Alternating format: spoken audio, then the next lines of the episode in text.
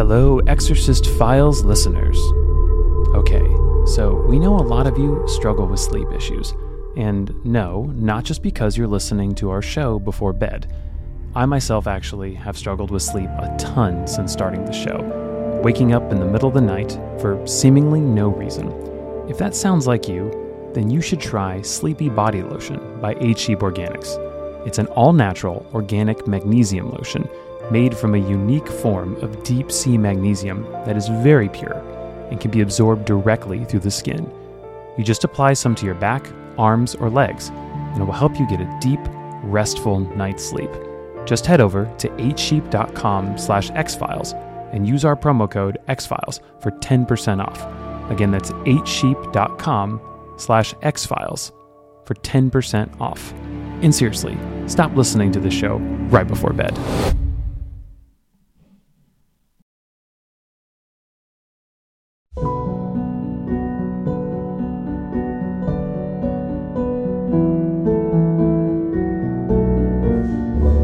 Welcome to the Exorcist Files. While we continue to prepare our final case file, today we are bringing you a little bonus Q&A as promised with our resident demon disciplinarian, Father Carlos Martins.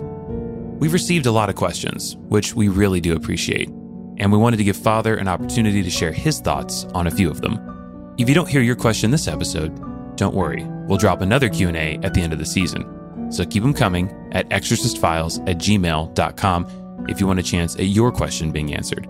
Now, without further ado, here are some excerpts from my conversation with Father.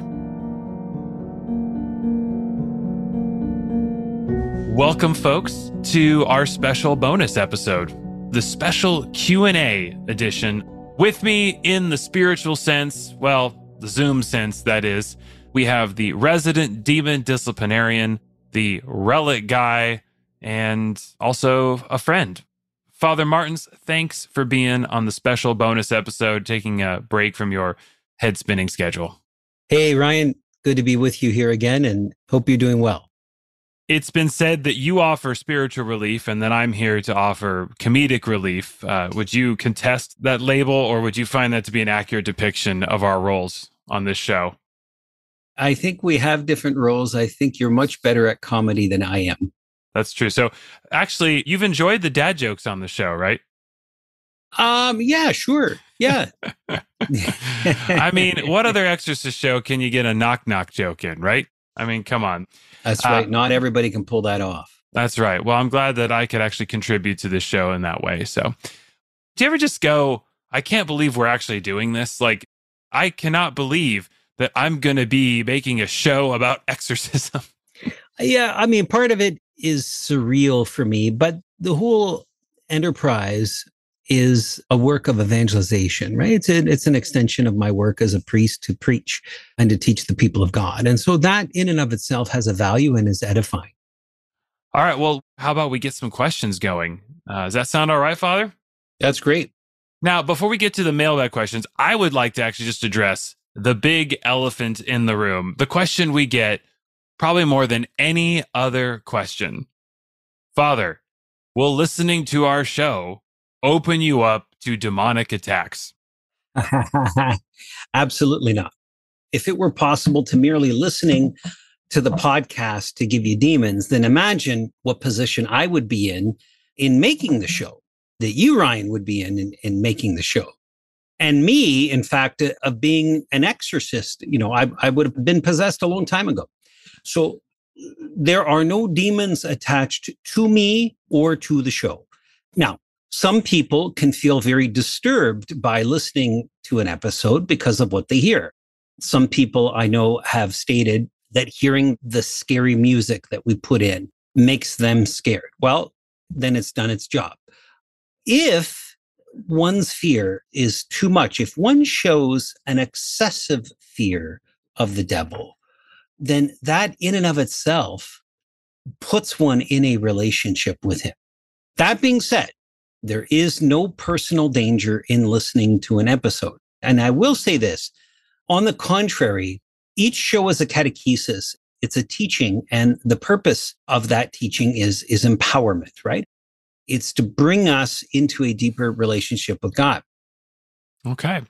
Well, what do you say we dive right in? We get tons of questions. Let's go to something just really quick.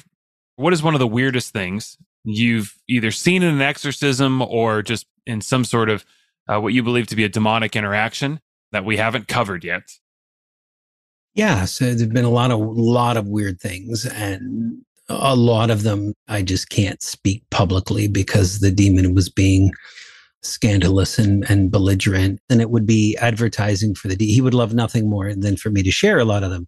But I'm thinking uh, there's one in particular, one moment when in this particular exorcism. So I I had a very full team there and it wasn't the largest room in the world. So it was kind of tight. And then what happened was the demon was making a foul, foul smell in the room. It smells like feces is being held two inches from your nose. So the, the, demons can do that. It is at the end of the day an illusion. There's no feces to be had, but they can manipulate the forces of nature to produce that effect in you. And also, I will say this about that experience of a smell or even about the experience of when a demon makes the room, say, really cold or really hot. When the smell goes away, it goes away with the snap of a finger. It doesn't linger. It's instant on, instant off. So as we're experiencing this on this particular day, there were two of us exorcists and the other exorcist was pronouncing the prayers and he used this foul odor in the prayer that he used in, in his address to the demon. So he heaped insults upon him, couched within a command, you, you cunning, foul mouth, evil, enemy of man. I command you to answer me in the name of Christ, you malodorous fiend. And then the demon just stopped, looked at him and said, me, malodorous? That smell was you. And then he gave a look on his face like he was offended just at the it was something that we none of us expected and the entire room burst out laughing and you couldn't help it and it's one of those situations where obviously in an exorcism everybody's under great stress and in those moments when you're stressed out and something really funny happens well the more you try to suppress it the more the laughter comes out we had to take a 15 minute break just to compose ourselves and get serious again. And, you know, it was part of the demonic tactic. It gave him a reprieve and allowed him a rest and a way to, to recoup himself. Well, there you go. Even in the midst of an exorcism, a laugh can occasionally be found. We have a question from T in California. It's a two parter. When someone is demonized and it takes several sessions for them to become free, how do you like to close a session with the exposed wound, per se, still infected by the demonic, assuming they're not going to be fully delivered in that session? And then is there anything you do to try and stop the demonic entity from undoing that progress in between those sessions? So, how do you like to close out a session when it's clear that it may not be one and done? Yeah, sure. So, what I do is myself and the team, we recite a Marian hymn typically the Salve Regina. And that seems to be the magic thing that makes a demon go away. I'll give a command. We're going to bring this to a close now. I command you to stop manifesting and to be at peace and to allow a peace to your victim here. I ask Our Lady to ratify that prayer. We sing the Salve Regina and, you know, poof, they typically leave. Okay. In fact, so, so, I really can't remember a time where they did not. When you say it takes several sessions for someone to be free, is that referring to the pastoral care that it takes for them to come to the place when they are willing to rescind those rights and renounce the thing? Or is it also the strength of the demonic presence that is attached to them and it will just take more time sessions to weaken that demon before it goes? Or are the two just related? The, those two factors play a great part of it, but there's something that is head and shoulders over and above those two, and that is the will of God. Mm. It's over when God wants it to be over, and it will not be over until he wants it over. That's the biggest thing. The demons don't hold the power, and I don't hold the power. God holds the power. Yeah, we have some authority bestowed by the church, an authority that God has given to his church, which then it, it lends to us. That's all fine and good. But God is the real exorcist, and we're just his agents. Have you seen sessions where someone genuinely is repenting, removing those rights, and the demons are still not leaving? Or is the question of God's sovereignty more about when and where a person will arrive at the place to which they want to rescind those rights? It's all of the above. Okay. You know, I've seen the rights be rescinded, and yet the demons don't leave. I demand of them, why are you not leaving? And they will say, because the one whom you serve won't allow me. And how do you know they're telling the truth in that instance? Because of the repetition over time. Would demons ever try and hide under the quote sovereignty of God argument? They'll try to hide under anything. But over time, I'm going to direct all my prayers to that particular point. They can't withstand it. If it is a lie, it gets revealed, okay. it breaks down. Okay. Um, so these cases are exceptionally rare. These are what cases that we would call a victim soul. There are some extremely, extremely infrequent cases where God desires a particular suffering out of someone in order to accomplish a great good. Anneliese Michel was one of these Saint Mary of Jesus Crucified, who was a Carmelite nun who lived in Bethlehem, is called the Holy Demoniac. She was possessed for a time and the demon never wanted to be in her and there was never an entry point in her but what was going on there where the demons were being contained within her so there's kind of a two part accomplishment of the divine will there on the one hand the activity of the demons is curtailed is limited because they're forced into this relationship that they really don't want to be in with St. Mary of Jesus crucified. And secondly, that she herself is becoming a victim soul is suffering for the salvation of the world. Now, in the Protestant understanding of Christianity, Protestants typically don't have an appreciation for a theology of suffering like Catholics would. That theology plays a big part in the Catholic understanding of God and of our vocation here on earth. That God does call us to suffer well we don't seek suffering. We're not masochists. But when suffering finds us, it is an invitation by God to be with Him on the cross. Hmm. And so the demons suffer through the work of a victim soul who willingly undertakes suffering for the sake of another.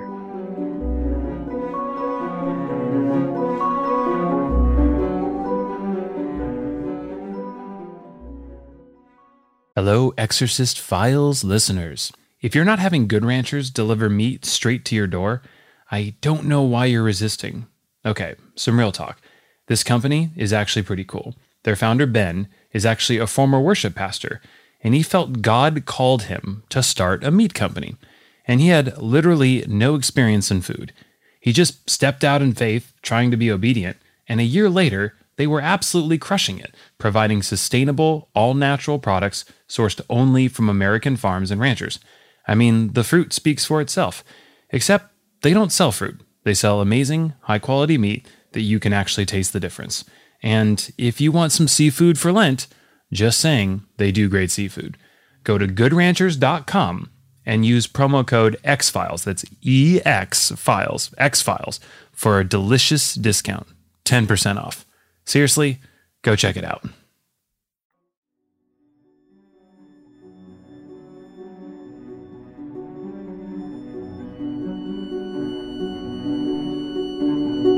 We're going to slither in to a, another question. We're going to talk about Harry Potter because how can we not?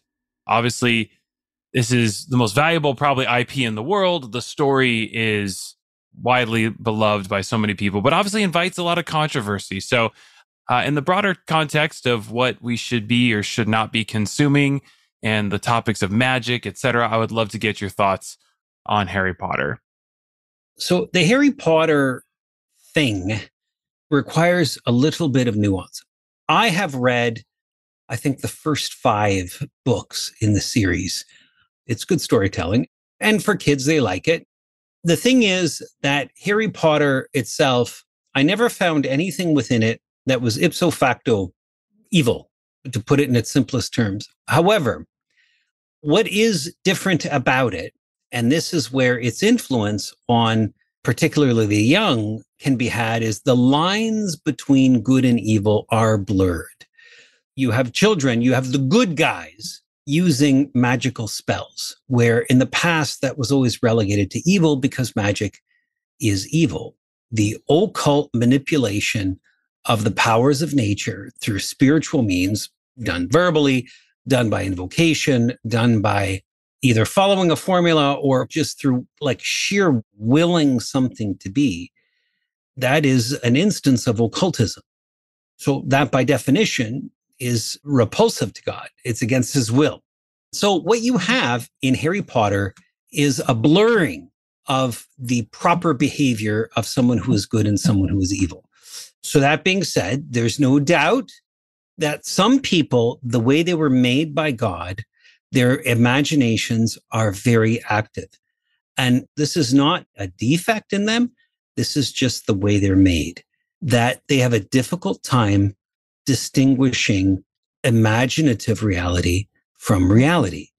And a big part of their growing up is learning that kind of distinction. The point being, though, that you're going to have kids dabbling into spells, and all spells are evil because they are an attempt to manipulate people or things in a manner that is incongruent with God's will. Hmm.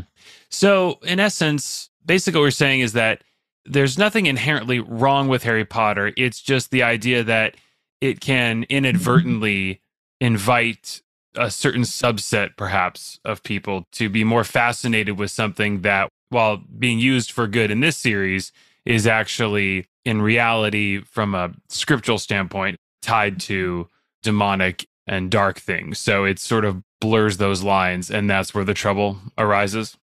Traditionally, in the stories that we give our children, those stories are infused with morality. There are good guys and there are bad guys because we want to educate our children to be people that do good. When you blur that, then it gets dangerous. So, um, if I had my own children, would I have them read Harry Potter? No. I think there are far better books for them to read. Would it be the end of the world? Would I freak out if one of my children picked up a Harry Potter book? Mm, no. But I would have a talk with, okay. with that child. But also, you could say too, because obviously, clearly in Harry Potter, there is evil, and Harry Potter and the friends are you know, encouraged and grow to exhibit and exude the virtues, right? Self sacrifice, honoring mother and father, generosity, uh, loyalty to friends. Like there's good lessons, right? You talk about morality. I mean, couldn't one say that there's a lot of great morality modeled in Harry Potter? And it's very clear who the enemy is. And the enemy is motivated by vices that we, you know, pride and arrogance and envy. So as long as someone could have a talk per se, it would that perhaps make it more acceptable and just being able to parse out what to take from it versus what to discard? Um, again, I think it would be helpful, but if I had my own children, I, I think there are far better stories for them to okay. read. I wouldn't start sounding the church bells alerting to the village that there's, you know, danger at 12 o'clock. I okay. would do that for way other things before I would do it for Harry Potter. Okay, well that's good to know. And so I will then the next question was going to be what house of Harry Potter would you be in? But we'll just go on to another question then, since we're not into that. All right, let's leave the world of Harry Potter and let's go to uh, another question. Is it possible for a person to be under diabolical influence or demonic possession and still actively practice the Catholic faith? As example, frequently receiving the sacrament of reconciliation, frequent reception of the Holy Communion, and routinely spend hours in front of the Blessed Sacrament during adoration also while praying the daily rosary as well as the chaplet of Saint Michael? So the short answer is yes. When somebody is possessed, ordinarily the demons will prevent those things. They'll prevent holy things, even anything beautiful. They are perverted. And so they like ugly things. But with regard to the spiritual living out of somebody's faith life, when the demon is inside somebody, it finds it horrifically painful to be subjected to Holy Communion, to confession, and so forth. And so its first mode is to try to prevent those things. But at a certain point, his power may be so lessened that he can't stop the victim. Now, he may still be able to affect the victim by causing a certain pain or confusion, agitation, within mass, within doing something spiritual. But even that too may go away. And yet the possession is still there. And now, now by this point, if you can't stop the person from practicing his or her faith, liberation is very close at hand. But if it still continues, which I have seen, then God has a purpose. And that purpose is just mysterious. Now, I believe, even in those cases, that God has a plan for the beauty, for the salvation, the goodness, and the eternal happiness of the victim involved. So at the end of the day, we just trust God. A recurrent theme throughout this show trust God. The bumper sticker, someone should make that.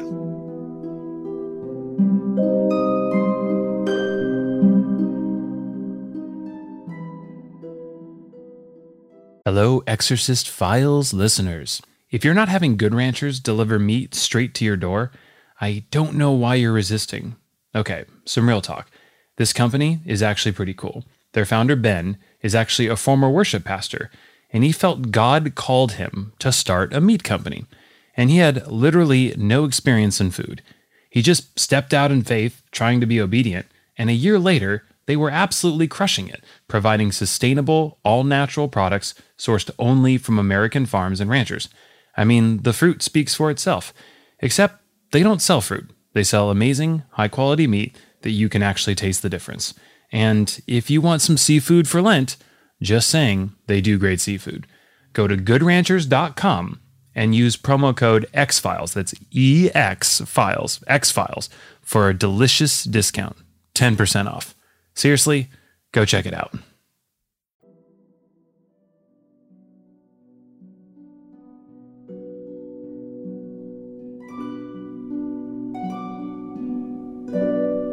Let's go to uh, a question that came in several days ago. It has been reported by both yourself and the podcast and the church fathers when they talk about uh, relics, and actually even in scripture too, that these items actually can cause demonic entities to depart from the people afflicted. The question is, how could merely touching or coming into contact with a relic free someone from demonic oppression if the rights and the access points for that demon have not been dealt with? Right. Well, okay, that's a really good question. Demons are legalistic each demon is a lawyer who lives in a world of rights. And they do this because they've got nothing else. But not all lawyers are demons, right? but not all lawyers are demons. No. Uh, so they live in a world of rights and they don't live in the blessing of God any longer. So they can't rely on that. They've got to manipulate and rely on the moral structure that God has left inherent in the universe. And so they try to usurp that structure for their own selfish ends. But there are many factors at play that puts a demon's rights at risk. Okay. Even though he's got rights, right? So the victim's guardian angel is at work. The victim's patron saints are at work. In fact, the entire heavenly court is at work. And the heavenly court, like every soul that is in heaven, is a member is a body part of the body of Christ, you know, to use an analogy from St. Paul. And so they're not disinterested parties, but are very much involved in working against the power of the devil. But most of all, God is at work. And God has every single right in the universe, and his rights supersede any and every demonic right. So God can intervene at any point and give power to anyone or anything that he chooses to become his agent. And he does that with relics in order to overpower demons, right? So demons will often claim to have more rights than what they do. I have a right to your body. I have a right to your freedom. I have a right to this when in actual fact they don't, but they lie and they say they do. If you believe that lie, then you've just handed over those rights. I mean, do you see how manipulative that is? They are liars. And so that's why the proper response to a demon is always confrontation with a command, never dialogue. I never dialogue with a demon. I issue commands. That's it. I demand answers. I demand action. I don't answer his questions ever. I'm commanding him to be in a relationship with me, and nothing he is doing is putting me in a relationship with him. So essentially, if someone is liberated from touching a relic, we could distill that down to that just falls under the mystery of God and why he heals and liberates in the manner and fashion of which he so chooses. A lot of variables beyond our. Yeah, like it falls under the mystery of God because God is a mystery. However, God is a proud parent and he is happy when one of his children accomplishes a good deed and he wants to draw attention to his saints. He allows them through their relics to accomplish these great good things. And it's humiliating to the demons.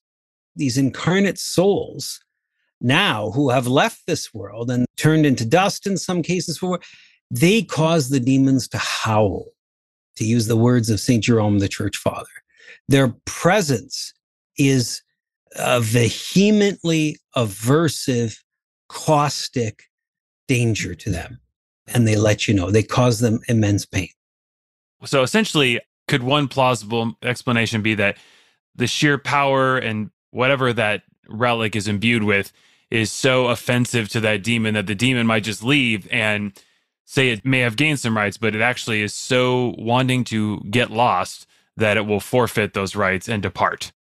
Absolutely. Okay, well, there you go. Uh, Father, many people have written in with deep theological questions things that have kept them up all night wondering about these mysteries of God. However, none perhaps as great as the question about what Father does in his spare time when you're not casting out demons and when heads aren't spinning, which we know they don't do total 360 from our earlier episodes. What are you doing in spare time? What spare time? um, gosh, I, from the moment I get up in the morning until I go to bed, sometime typically between 2 and 3 a.m., my day is pretty packed. But what I try to make some time for when I'm able to is I enjoy reading. I mean, I love nothing more than a good novel, hmm. but I only have the time to read a novel, and I always read two of them for one week a year. I go camping in the wilderness by myself away from civilization, away from cell phone towers, away from other human beings. I always bring along two novels and I love reading them. Uh, so, what are some novels that have knocked your proverbial socks off? Um, you know, there's one novelist, Taylor Caldwell, who she's long dead now. She wrote something like 48 or 50 novels, and they're not all stellar, but they have some of the best storytelling that I've ever seen. She wrote one called Grandmother and the Priest, and it's absolutely one of the best books in the English language. It is absolutely fantastic. On tap for this summer is going to be Betty Smith. She wrote a book called A Tree Grows in Brooklyn. And, and this is one of kind of the classic American novels that are there. It was written, um, oh gosh, many decades, probably 80 years ago. Says 1943 it was published. Is that right? Okay. Yeah. 80 years this year. Um, I will do other reading, but it's either spiritual reading that I will use in prayer, or it will be more technical stuff, maybe theology or a scripture study that I can use to guide my life as well, but to aid in my teaching. Um, I do a tremendous amount of repairing of relics for the church. I'm one of the few people in the world that does it. It is a, a very much an art, and, and there are very few of us in the world that have the competence, but I enjoy doing that. I enjoy doing writing. I will write homilies. I will write stories. I will write chapters of books that one day may or may not be published. But if I get a notion, an idea, I start putting words down on paper. Um, I also love a good cigar when there's warm weather. I, I will not sit out in the cold and have a cigar. I don't love it that much. But but if the weather is nice, there is nothing more glorious than sitting out on the deck and having a cigar. Mm, okay. All right. Always a good day speaking with Father. All right. Thank you, sir. Appreciate it. We'll talk to you soon. Okay, Ryan. Talk to you soon. God all bless. Right. All right. Bye. Thank you for joining us, folks. We are so grateful for all the support and the incredible success we've been fortunate to have. Next week, we do have one more bonus episode coming a fascinating exploration of relics and Father Martin's teachings that we just didn't have time to integrate into the episodes. I also have some good and some sad news. The sad news? We are approaching our final case file of the season. But the good news? It's a rare three parter, and might I add, one of the weirdest cases on a very serious subject witchcraft. Thanks for joining us, folks. And remember, when it comes to emailing, flattery will get you everywhere with us. See you soon.